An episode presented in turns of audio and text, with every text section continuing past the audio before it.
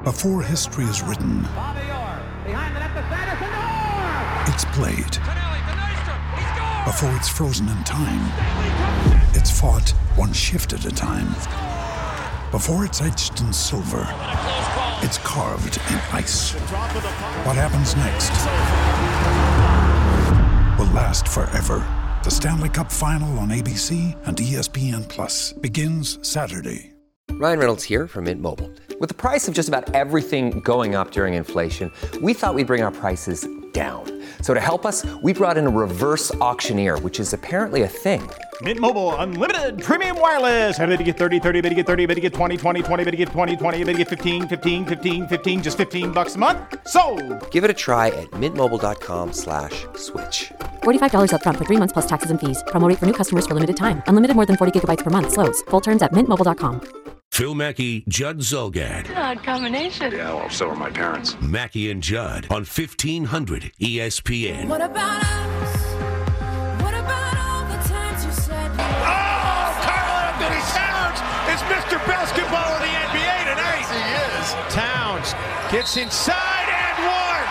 He's got the 5-0. Towns for the record. Oh, my God. And a new Timberwolves single game franchise record set by Carl Anthony It just happens, you know. So um, my teammates got me open. We had great ball movement. We had a 30, 33 assists. So we had great ball movement. Ball was moving everywhere. Everyone was touching the ball. Uh, you know, just one of those nights where the last pass was uh, just finding me in a good spot. An assassin last night. He is. We put together a bunch of numbers before the show. Only the second player ever to grab 15 plus rebounds and make six plus threes in a game. Uh, I'm sorry, he's one of only 10 players ever to do that. Uh, Vince Carter, James Harden, Kevin Love, Dirk Nowitzki, Rasheed Wallace, Russell Westbrook. And as far as 56, 15, and 4, Anthony Davis did it once, Michael Jordan did it once, Kevin McHale did it once, Rick Barry did it once, and Wilt Chamberlain did it a handful of times way back in the day. And that's it. That's the list of players. It's, it, random players might put up 50 points once in a while, like Mo Williams or Corey Brewer. Random players don't also give you six three pointers and 15 rebounds and a bunch of assists. Right. That was an insane performance by Carl Anthony Towns. Where does it rank among great performances you've seen with your own two eyes in person? I'm going to give you three that, that I thought of. I'm probably missing some, and for as as many hockey games as I've seen through the years, I can't think of one that uh, that makes my list. Uh, but the three I'm going to give you are 1991 Jack Morris Game Seven. One Yeah, of the most, there. yes, one of the most.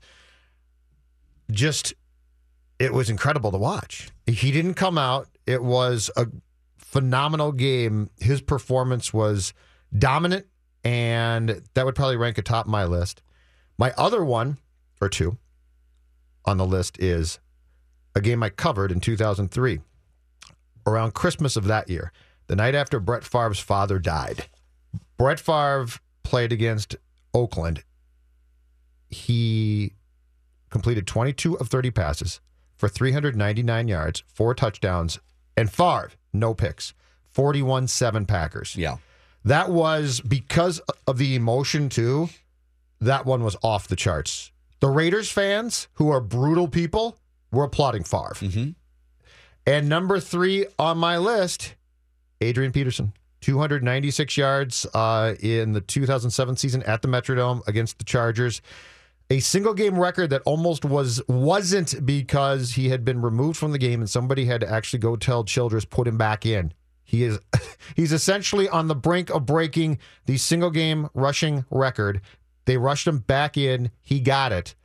But yeah, so my so the three that come to mind would be Morrison 91 game 7, uh Favre th- the day after his dad died, and then Adrian Peterson setting the uh, single game rushing record of 296 yards in 2007. Yeah, I think that was the greatest basketball performance I've ever seen live. I mean, I, I'm trying to think of other examples. Well, here's one. I left early. Does this count? Kevin Love 30, 30 and 30 game. No. I left that at halftime. When he, I mean, he had like 14 and 9 at halftime or something. Who would have thought that So he was going to grab 20 rebounds in the second half? Yeah, so you didn't see the end of it, so yeah, it probably doesn't count. I saw the first half of Kevin Love's 30 and 30 game. I mean, like I've seen LeBron James and I've seen Kevin Garnett put up, you know, 20 and 20 or whatever, but not this 56 and 16 and up and down the court, knocking down three pointers. So it's definitely the best basketball performance I've ever seen live. I was at the Adrian Peterson game covering it, uh, probably just a couple seats down from you inside the Metrodome, breaking the single season and or the single game NFL rushing record. I have seen, and it's totally random. You know, you don't you don't see these coming. I've seen two no hitters in person. You have? Eric Milton and Francisco Liriano. So I was at the Eric Oh, Milton. that's right. You covered the Francisco game. I Yep. forgot about that. in Chicago. I've So- never seen one. 1999, Entire- entire- the Eric Milton game Right. was against a late season September. It was September 11th, 1999, actually, and it was uh, like an 11:30 start time because the Gopher football team played later that night. It was a Saturday morning. I remember it. and it was mostly a September call-up lineup for the Did Angels. Tim Salmon play in that game? I think Salmon did. It's possible Mo Vaughn, Mo Vaughn was on the team or something, but Troy Glaus was actually one of the players in that lineup who, at the time, you didn't really think anything of it, but he became one of their better hitters. You know, he was a big time power hitter for a long time, but still a no hitter against professional hitters. Yeah, it's I- a no hitter. I take it. The Francisco Liriano no hitter was all over the place because he walked like six batters, and the last out was a line drive to shortstop that you Adam Dunn was at the plate. And it was just a screaming line drive right to Matt Tolbert at shortstop that you thought for sure was going to go into the outfield, and instead it was kind of Frankie's last hurrah with the Twins because he really he got traded. I think was it the next season he got traded, or it might have been later that year he got traded or something because it was in May. Um, and then the only like the only other two that come to mind in person, big time performances. Jason Kubel hit for the cycle in 2009 at the Metrodome and capped it with a grand slam. But I left that game early too. I didn't. I saw the grand slam on That was TV. a Friday night, right? I have no problem Against the leaving a Angels. game early, and it's probably a Oh, you left fault last of mine. night. I did, but I, I left. He had 50 though by I, that I watched him hit his 50th yeah, point, you and then I saw left. You're like, I beat the Beat the traffic. traffic, I got to yeah. beat the traffic. Um, and then and then I, I I looked this up. I might have Roger Clemens, Andy Pettitte style misremembered the Eddie George performance I thought I saw in the '90s. Yeah. As a kid, we used my dad and I used to go to Gopher football games all the time when they were just crappy in the mid '90s, the Jim Wacker era. And I remember Eddie George absolutely destroying the Gophers in his senior year at Ohio State. And they, I, I remember it being like 49 to something, and I was right about the score. It was like 49 to 21. Yeah.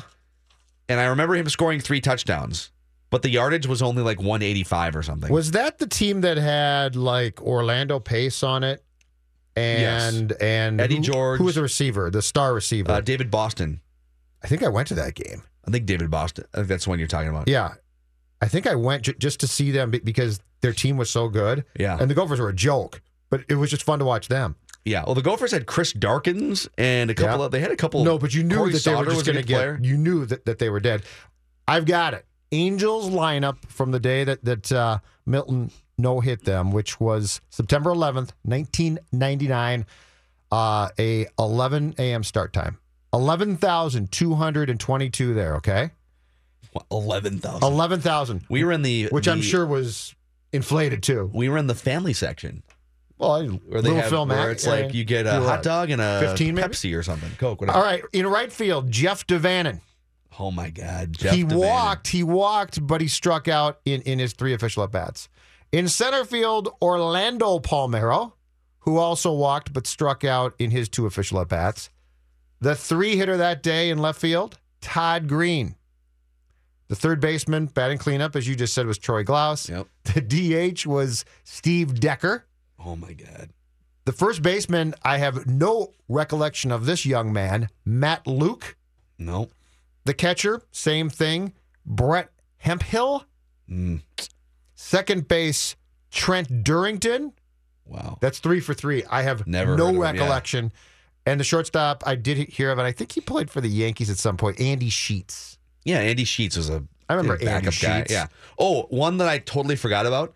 In 2011, I saw a Vikings game where Christian Ponder actually went to his second option and completed a pass. No, you dr- you dreamt that. yeah, That was a great dream. performances. That was a dream. yeah, he that didn't he, really he looked off a safety, checked down to his second option without running, and then completed a pass. So That that, didn't was really happen. I'd put that on the list too. Yeah.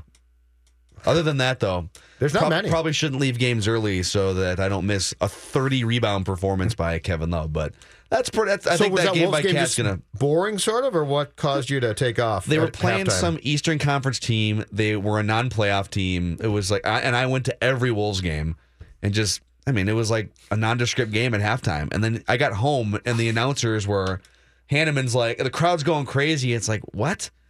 And that's 30 rebounds for Kevin Love. Like, what? See, that's why you don't leave sports So- early. And Kevin Love wasn't known for doing special things on a basketball court yet. At that time, he was still on the rise. It was like 2010 or something. Right.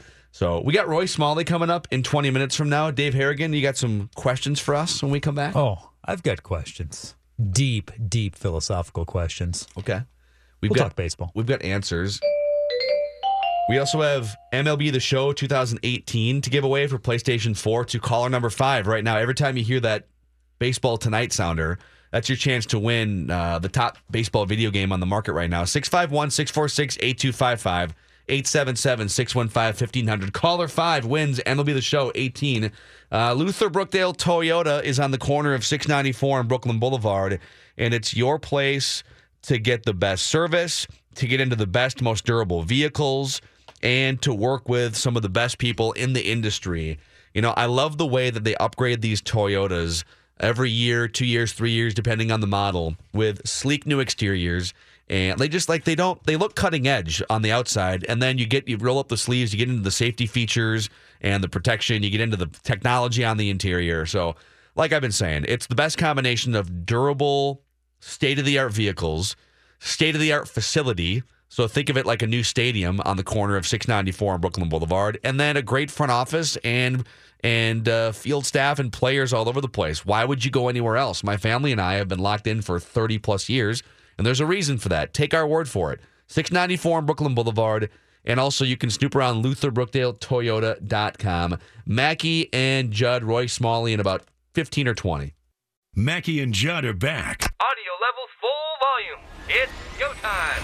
on 1500 ESPN. Now on Mackey and John. Do you believe in past lives? Did we ever really land on the moon? Questions. What are the six degrees that separate you and Kevin Bacon? Of significant importance. Uh, baseballs are in the air. Jon Lester warming up. Our first game. Why does our first game have to be at that Miami, this dog crap pile of a stadium? They got games on all day long, and we're just like, gotta- that's yeah, the first one know. that's that's uh, gonna be televised, I guess. I No know. better sight on opening day than empty seats in Miami. And no Marlins man. No Marlins man. Wow, what a great segue. Let's talk about Marlins man in question number one. A 25 year season ticket run has ended. He's done. He's done with the Marlins. He offered him a bunch of money to pay for three years of seats in those TV view spots right behind home plate. Well, they said, nah, no thanks. He says he only now plans to attend Yankees Marlins at uh, Yankee Stadium. He's also considering keeping the orange jersey he wears, but taking the Marlins logo right off of it. He's so mad. Also claims that about four other teams have reached out to him, said maybe he could become like Tigers guy or something like that. Hey, all right. Marlins man. Is he right here to be upset about the Marlins not accepting his prepaid offer of three years of season tickets at a slightly discounted price because they suck? Or is he just a tool? Can it be both? Absolutely, it can be both, but which is more right? Well, the Marlins are so dysfunctional right now that that I would probably slightly side with him just based on on the fact that no one cares about this franchise. Jeter and and the group that bought it is seemingly, unless there's some great grand plan here, doing everything they can to sabotage and ruin it. And I mean, this guy goes around all these games with a Marlins jersey on. I don't think that's bad for the franchise. So, do I think he's a tool? Yes, I do. But that being said, if I had somebody with um, a Zulgad shirt that went to a bunch of events and then they they offered me a really nice chunk of change, but they said I'm not going to give you exactly what you want. But you know, I got this Zulgad shirt I wear everywhere, and because of that, people know your name. Do you, I'd have, do you like, have any Zulgad shirts? That no, you- I don't. But I but I'd probably take it and say, oh, you know what? Until until you know my club gets good, I'm willing to accept your offer because you wear this jersey or shirt. So if I have to put blame on one side, I'm going to say I don't understand what the Marlins are doing. So I think both sides share blame. People are all over Derek Jeter. Like he takes over the team and and does I think his problem is he hasn't been as frontal with the media and putting if you're going to make these huge moves like getting rid of Christian Yelich and Giancarlo Stanton, two of the best players in baseball, and kind of sit behind the scenes and you got to be out front and you got to talk about your plan. At least do what the Sixers did, which is, hey, there's a process here. It's going to take like five years, and he just hasn't been out there very much. So that's his problem. But people are too early to jump on a relatively sharp guy. We think that was very calculated in his professional career, marketing career, all those things. Like I, I'm pretty sure Derek Jeter has a plan. And maybe we should just trust that at some point it's going to come to fruition and they just, you know, needed to strip it down. That said, Marlins man has put more attention on a dumpster fire franchise the last three or four years than anything the actual Marlins could do themselves. Even having the best power hitter of our generation didn't save them from being a laughing stock. Giancarlo Stanton, right?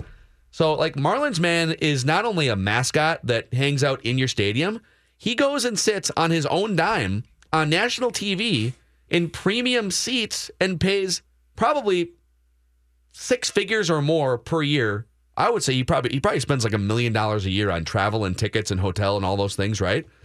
With your jersey, like he's a walking billboard for your Right. franchise. Yes. that's one of the most embarrassing in all of professional team sports. So you should do everything you can. It's a little bit like apples to oranges here, but all right, Timberwolves. I know KG's kind of a maniac and probably not a guy that you want to get like fully in bed with from an ownership front office standpoint, but don't burn the bridge. Don't burn the KG bridge. He's one of the only things you really have as a franchise. Sadly, Marlins man might be a tool, might be over the top, might be lowballing him. He's one of the most valuable marketing things they have for the next couple years. like if he stops wearing a Marlins jersey behind home plate, game 4 of the World Series, that actually hurts your franchise a little bit. Like he keeps your franchise top of mind, which is amazing to say, but he does. That's true. Can't believe I just said that. Siding with Marlins, man. We did our twins predictions yesterday. Remind the people how far you guys have them advancing this year. Both said playoffs, correct? Yeah, I mean we I don't think we were super specific. I think they I think they get to a like divisional round for sure. Okay, you said they'd be a wild card team and perhaps win that first game. They'll beat the Red Sox in the wild card the dice. Yeah, let's see. All right, let's play a new game. It's called Premature Pie. Let's Well, that- make that pie chart. That might have been what happened to Judd last night in the TCL Is theater that, box. is that what happened? Yeah, I think that is what That happened. was well, the whipped cream that put me over the top. Now we're going to do it twins related, boys. It's a pie chart of praise. You don't have to give me the full pie chart, but when you look back at the season and you're dishing out those slices of pie to whoever or whatever it might be, who is going to get the biggest piece of that premature pie? Wow. Uh, again, there's going to be, you know, credit goes to a lot of different people. So I'm going to give baseline credit to anyone and everyone, you know, to a certain point, and then we're going to dish out like the bonus slices. Who gets the biggest piece? That's all I care about. Oh, the biggest piece? Yes. Um, wow. Who or what? I mean, you could say the bullpen, I guess. Deron Johnson, who no longer heads the Twins draft operations, he's doing something else in the organization, for selecting Byron Buxton number two overall five years ago or six years ago. Because if they do what they're supposed to do this year, it's because Byron Buxton evolved fully into the player that we thought. And so, even though Deron Johnson doesn't have as much influence in the organization with this regime as the previous regime, he's the guy that selected Byron Buxton, and Byron Buxton will emerge as one of the top players in baseball this year. Do Deron Johnson and Terry get get rings in October? Well, Terry works for the Phillies now, so I would Yeah, I, I know. probably not. But if you're the Deron Twins, Johnson works for the Twins, But so if yeah. you're, you know, if if you're I mean, the Deron Twins, Johnson if you're the Twins, the do you Twins. call them and say, Terry, you know what? You played a big role in our the World Twins Series would probably do that. Actually, that's like that's a very Um, Twins-like thing to do. I agree with Phil. It's Buxton. It's Buxton because if Buxton matures into the player that he should be, and let's say he has a great year, let's say he hits like 310. Now, now he goes from batting eighth in maybe April and May to batting third or something like that. But certainly it becomes a force at the plate. If he's a force at the plate, he probably steals 45, 50 bases. And the important thing, too, is the defense remains phenomenal, and because of that, your pitching is your pitching goes from being potentially solid to very good. So I think of all of the elements of this team, if Buxton turns into a superstar, it's a linchpin type of deal where where the trickle down is everyone improves. Byron Buxton, big piece of pie for premature pie for Byron. All right, final question actually involves the Phillies who were mentioned. Gabe Kapler, they uh, put him in a video on Twitter saying, "Hey, we're looking for a new employee. We need a left-hander to throw BP at our home games, 81 times a year. We need a left-handy, left-hander who can chuck it a little bit." And maybe have a couple creative ideas, help out the marketing department or whatever. But most Okay. important, you got to be a Yeah. lefty that can throw a good Sure. BP. Seen this before. yeah. That sounds like a pretty awesome job to me. Be the BP guy, just show up before games for an hour, toss the boys, and then sit back and watch a ball game. So tell me, aside from playing, managing, anything of substance with the actual product on the field, ice, court, whatever it is, best behind the scenes job in sports that you think you would be qualified for. Wow.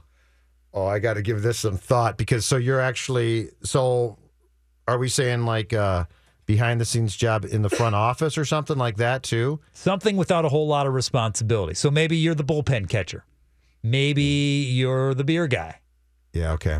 You know, I- if the Twins said they needed a right-hander to throw BP, I'm ready. I am ready to You know go. what? I've been loosening up for two weeks. So I'll I'll I'll let Judd think on this one for a second here. I can hit fungos.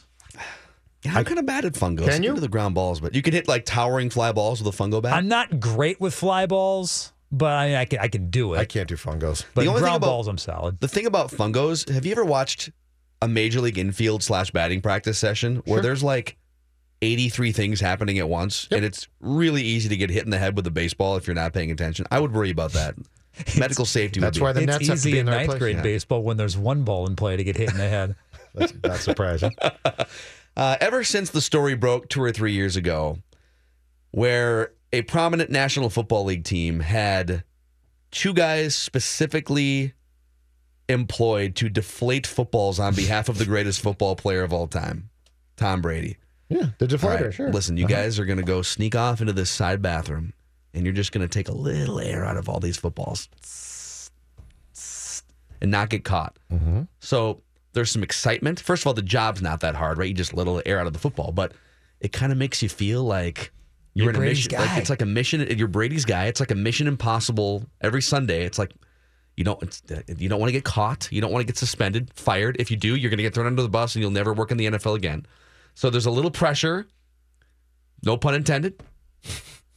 You're doing a solid for Tom Brady, for Bill Belichick. I think the um, if you can't get the pressure of actually playing, how about the pressure of deflating footballs without the league finding out? Probably get a free copy of the TV12 book too, For sure, for at sure. least half off. Mhm. Anything, John? Uh three things. Wow. All, all baseball. Number one, the bullpen car. I've been politicking for this job for a long time. I drive the damn car, okay? Number two, That would be a good one for sure. number two, You, you wouldn't be. You'd have to. The breathalyzer would have to be in play though. If you're going to be wandering around the ballpark and then all of a sudden, like the eighth I- inning, what they are you- need Judd to drive the bullpen. about? I could drive it. Give me keys. Uh, n- number two, the job that I've always said that- that I, I will get once I get fired here, bat boy. Be a hell of a bat boy. Mm-hmm. And number three, Dave St. Peter, can you please hire me to name your bars in Target Field? Because whoever came to you with the idea of bat and barrel to replace the Metropolitan Club should, should be fired and replaced by me. Honest to God. On, I mean, we spent a day fixated on Circle Me Bert might be gone, and meanwhile, we've changed what was a just a great name for a bar to one of the most generic, as we as we all have discussed before too. It's the new trend. Let's have two names. It's way more fun to have two. It's way more creative to have two names. with a clever font and the the Yes. sign. Yeah. Can you please hire me? And you know what? I'll do it pro bono. Just ask me what you should name your bars. Yeah, I don't think they would offer you a lot of money. Like, so your No. pro bono thing would be I kind do- of I'll do without it pro saying, but bono. yeah. Okay. Do it right now. You have to change the name. You can't pick Metropolitan Club. Pick a new name right now. Killer Bruce. Ooh, that's good. But he's I- already got the root beer. What about No, no, no, no, no. no, no. What about Killer Brews? no, you get I mean, I uh. get it.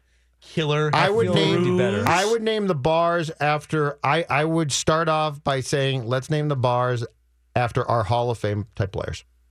All right. That's fair. Puckett's, Killebrews. Is that honor higher up than The a gate? retired number or like a statue outside? I think getting a bar named after you is uh, It's pretty it's good. pretty big Oh, honor. Hrbek's got it. Yeah, exactly. There's So limited let- space. So let's mm-hmm. keep it. Yeah, Kirby's. So let's go Kirby's, Killebrews. Hrbek's got one. Circle me, Burts. You know what? That place would be You're here by circle. Uh, Rhombus Me Roy is coming up next. Roy Smalley.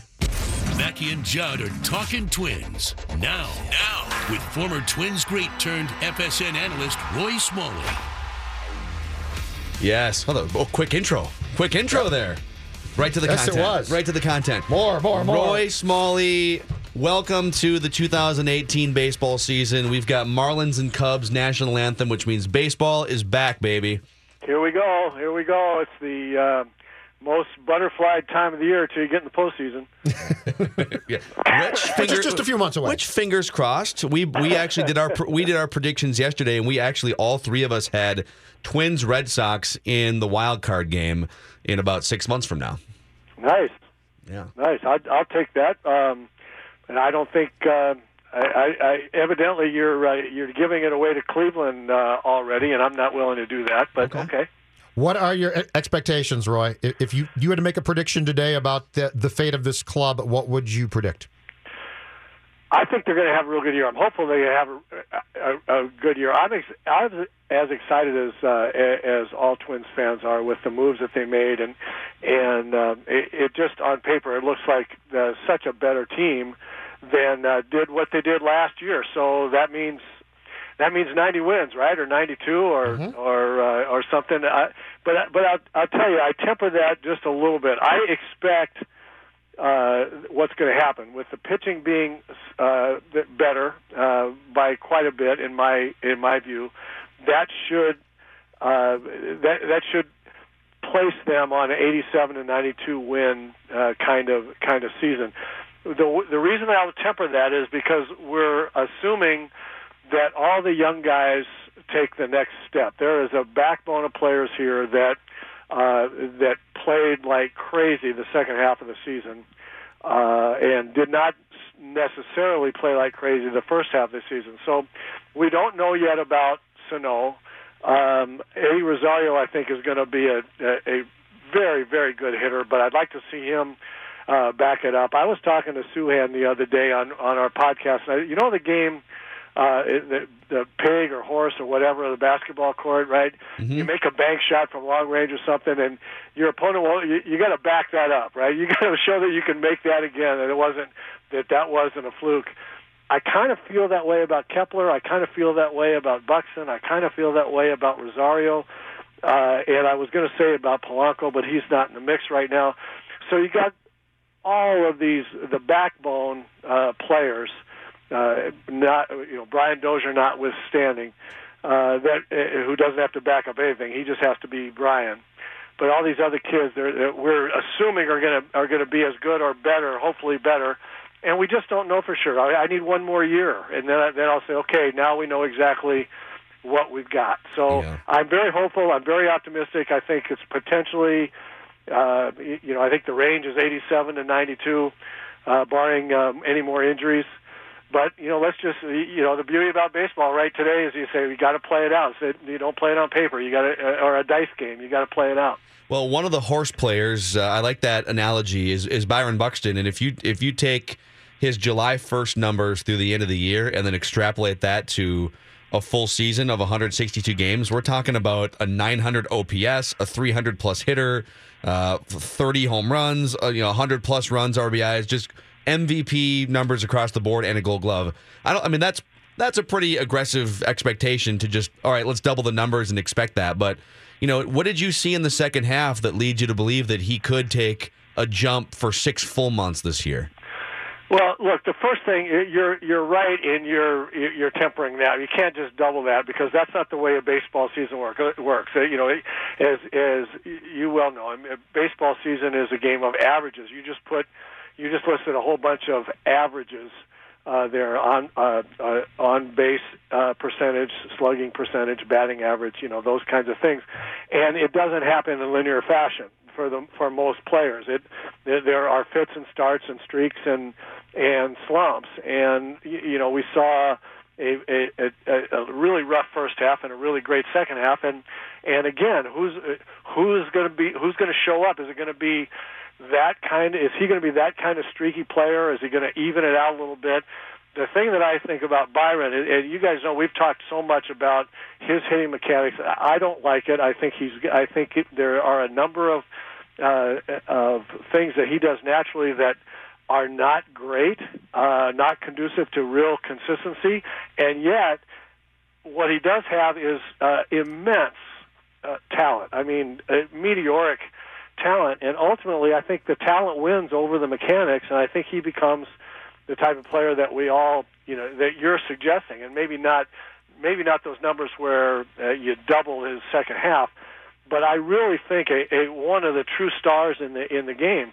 If that happens this year, then I mean his him doing that alone uh, probably, and and pitchers just pitching just the way what they've done in the past, and they win 92 games just on the strength of Byron uh, being what I think Byron's going to be. Is this the year? Boy, I hope so. Roy, as far as Buxton goes, if you could uh, sit down with, with him and and change one thing mechanically at the plate, what what would you change? Well, he's he's a little bit um, he's a little bit uh, sweep pull conscious, and, and by that I mean the, the barrel of the bat comes through the hitting hitting area uh, below his hands a little bit and uh, a little bit too much. It doesn't mean that that uh, that's not the way it works for everybody, but he's he's a little bit sweep to left field through the through the zone, and when he's more back at the ball, back the big end of the bat, staying in the in the zone longer and and hitting back through the line of flight of the pitch, uh, he uses the whole field and he and he, he makes more uh, consistent contact. I mean, with him, it's just all about contact. If he puts the big end of the bat on the ball, uh, he's going to hit 300. It's all about the streaks that he gets in when he's a little pull conscious, and so you see him.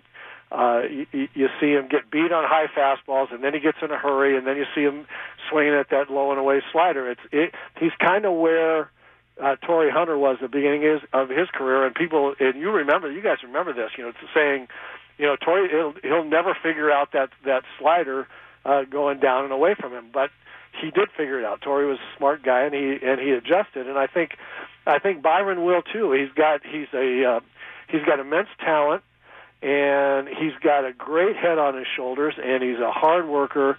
Uh, he's a t- he's I think he's really tough mentally. I think he'll figure that stuff out. Will he ever have the perfect hitting mechanics? I I don't know that it's going to matter because because of the talent and his work ethic and I, I, you just he's a once in a lifetime, once in a generation kind of kind of talent, and I just think that's going to win. Yeah. Roy Smalley, talking twins. He's going to be with us once again, uh, multiple seasons in a row here. Roy's been uh, our, our just one of our favorite guests across the board. Talking twins as they open up their season in two hours and about thirty minutes in Baltimore. When so, uh, we'd love to get your thoughts on the launch angle craze in baseball and how hitters have openly talked about using you know, uh, TrackMan data, which it's almost like when you when you go to like second swing and do the tour van club fitting thing where they track your you know your spin rate and stuff with a golf club. I mean, hitters are doing this now with a baseball bat, and Logan Morrison's a great example. This is going to get way into the weeds, but he increased his launch angle, his average launch angle, from like 12 degrees to 17 degrees, and and hit a bunch more home runs and more towering fly balls, and maybe the ball was juiced a little bit too. But when you hear about the launch angle craze, what are your thoughts, Roy?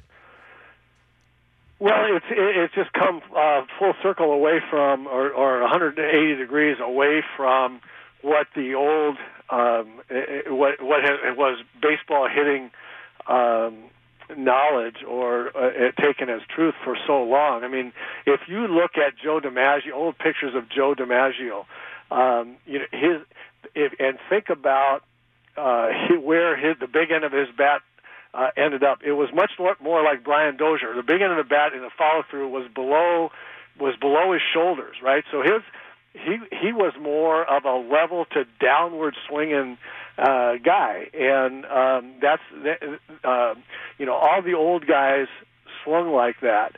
And uh, one of the few guys that didn't, Lou Gehrig. You look at all those. I mean, he was a he, he was the same kind of swinger.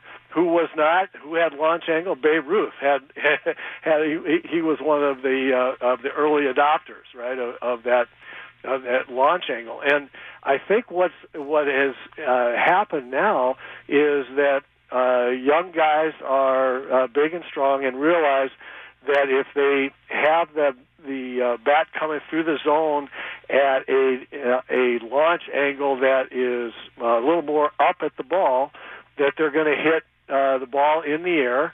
The ball is juice enough and they're strong enough that uh, they're going to hit a lot of home runs.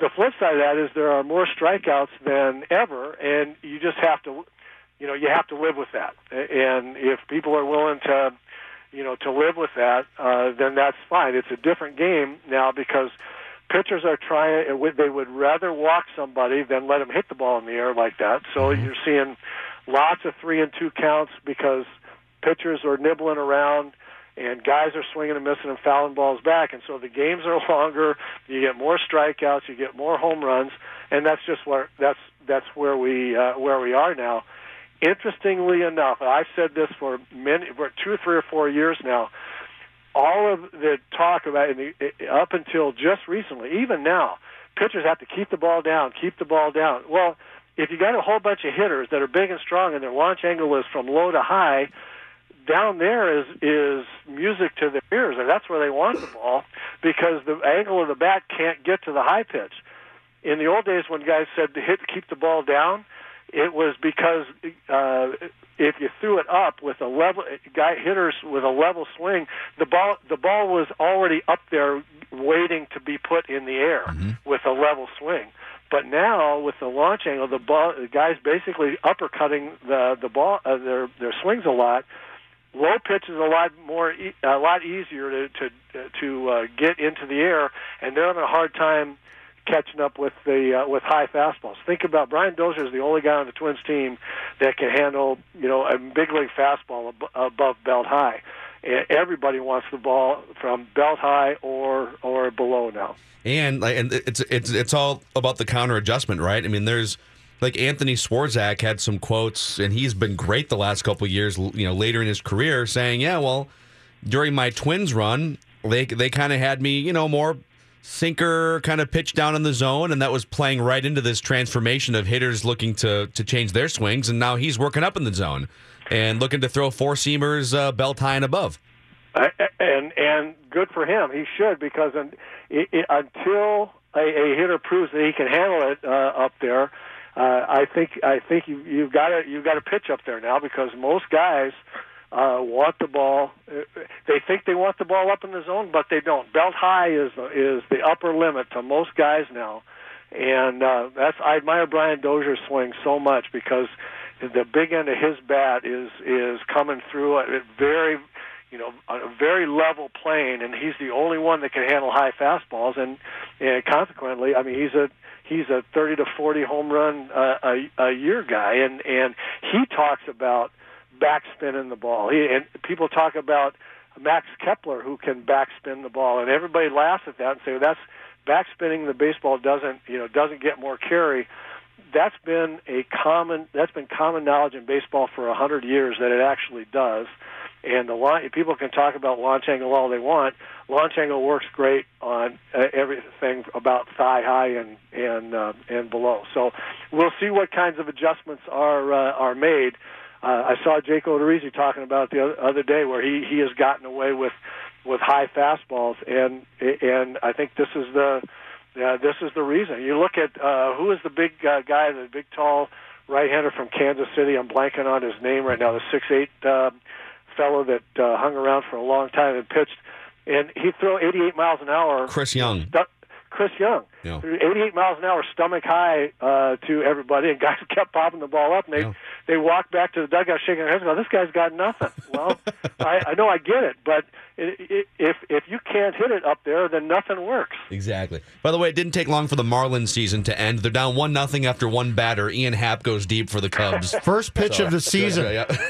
That's, Hit a that's home run to symbolic right of field. what's about to happen with the Marlins. Roy, great stuff as always. We're looking forward to it every week going forward. And uh, the Twins and Orioles start in two hours from now. So See you, Roy. Can't wait, Thank can't you. Wait, can't wait. awesome. Talk to you next week, Roy. See ya. Roy Smalley, Fox Sports North, and uh, that's going to be a fun, obvious baseball conversation all year. And that sound means you have another chance to win a copy of MLB The Show 2018 for PS4. Be caller number five to 651 646 8255 877 615 1500. Before we uh, break officially here, let's talk about this TCL TV that's sitting in our studio that has glorious baseball on it. Sweet, glorious baseball, and a Miami team that can't get anybody out, which is as expected. Um, the Cubs have been batting for like 15 minutes, and we've seen every lace on the baseball because of the 4K picture quality on this TV. Uh, TCL is also the home for one of the best spots to watch a sporting event in the Twin Cities, the TCL theater boxes, where Judd and I hung out last night and uh, gorged ourselves on some five star cuisine and took in all the sights and sounds of a 56 point performance. So go check out a game inside Target Center from a TCL theater box where uh, you can do what Judd did take eight trips to the uh, dessert bar with no shame. No regrets. And then show up in a daze the next morning for uh, for your job. But uh, he's managing, he's getting through it. You can find TCL TVs at any major local retailer here in the Twin Cities and f- find out why TCL is America's fastest growing TV brand. Phil Mackey. He tried to be so polished. As a broadcaster, he says weird stuff, but it's almost funny at times. Judd Zulgad. Just from a baseball perspective, I really enjoy him. Mackey and Judd on E 1500 ESPN. Get your tickets now to check out Minnesota United. They're back home this Saturday night. It'll be a 7 o'clock kickoff at TCF Bank Stadium against Atlanta United. Head to MNUFC.com to purchase your tickets. We have a posted official opening day Twins lineup for the two o'clock start, or just after two o'clock start against the Baltimore Orioles. All right, let's hear it. Batting first at second base, Brian Dozier. Okay. Batting second, playing first base, Joe Mauer. Batting third at third base, Miguel Sano. Eddie Rosario is in left field, bad arm and all. Are you hereby circled? Logan Morrison is your DH, and he bats fifth. Eduardo Escobar is at shortstop. Seven, eight, and nine. Kepler in right. Buxton in center. Castro behind the plate, and Odorizzi on the mound.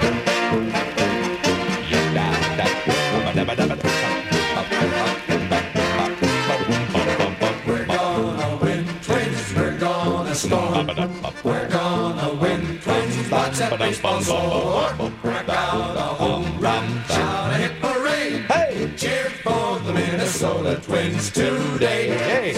How does this make you feel? Phil Miller from the Star Tribune. So Lance Lynn was going to make a little tune-up, little minor league kind of spring training thing. The team goes to Baltimore, and uh, Lance Lynn was going to do a minor league spring game. I guess what's, what's today? Thursday. So yesterday, it's Wednesday, and you know the reporter's like, "Oh, so Lance Lynn stayed behind to get that extra little tune-up, you know, for Yeah. Yep. how did he fare against the minor leaguers? Oh boy. Lance Lynn gave up six runs in the first inning of a minor league spring game on Wednesday, but he threw roughly 80 pitches, putting him in a good position for his Twins debut in Pittsburgh on Monday.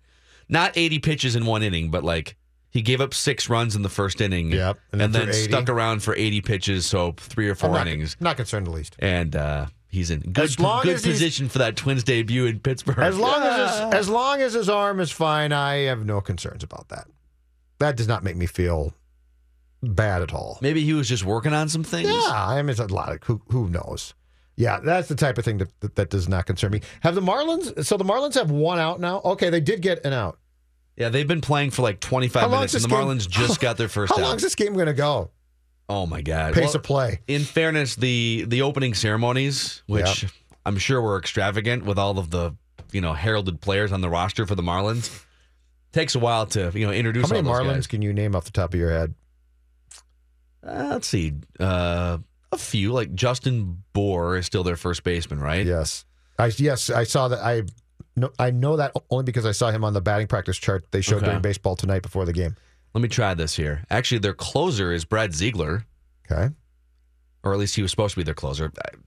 Probably not going to need him very often this I can't help you a lot, so I, I'm not. Uh, putting the isn't that uh, uh, Derek Dietrich or whatever that utility guy? Okay, so he plays a bunch of so infield he didn't spots. get I traded. think he still plays for the Marlins. I thought they're okay. So he might have wanted to be traded, but they didn't trade him. He, I, know there don't think some he was guys- one of the well, the guys that Yelich and Stanton, were, and Stanton was under contract for another decade. Yeah, and Yelich is under team control for like a few more. Yelich is one of the most underrated players Yelich in baseball. one, the guy we talked about who went to Brewers, Milwaukee. yes. and then there was o- Osuna. Osuna. Okay, or Ozu- Ozuna, and yeah. he is. Where did he get traded to?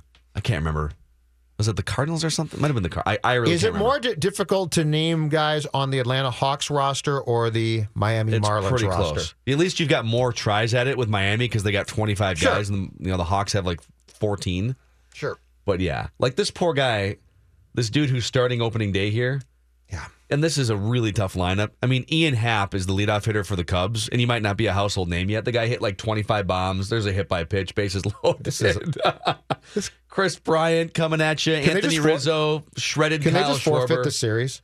Poor Don Mattingly. Can they wait till Pittsburgh comes to town and just say, oh, "Okay, we'll play the Pirates"? like Don Mattingly signed up to manage a team. This is his second year in Miami, Yes. right? He signed up to manage a team that included the best power hitter in baseball and Christian Yelich, and sadly, um, the the pitcher who for a for uh, what's gosh, oh my gosh, Fernandez, Yeah, Jose Fernandez. So, anywho,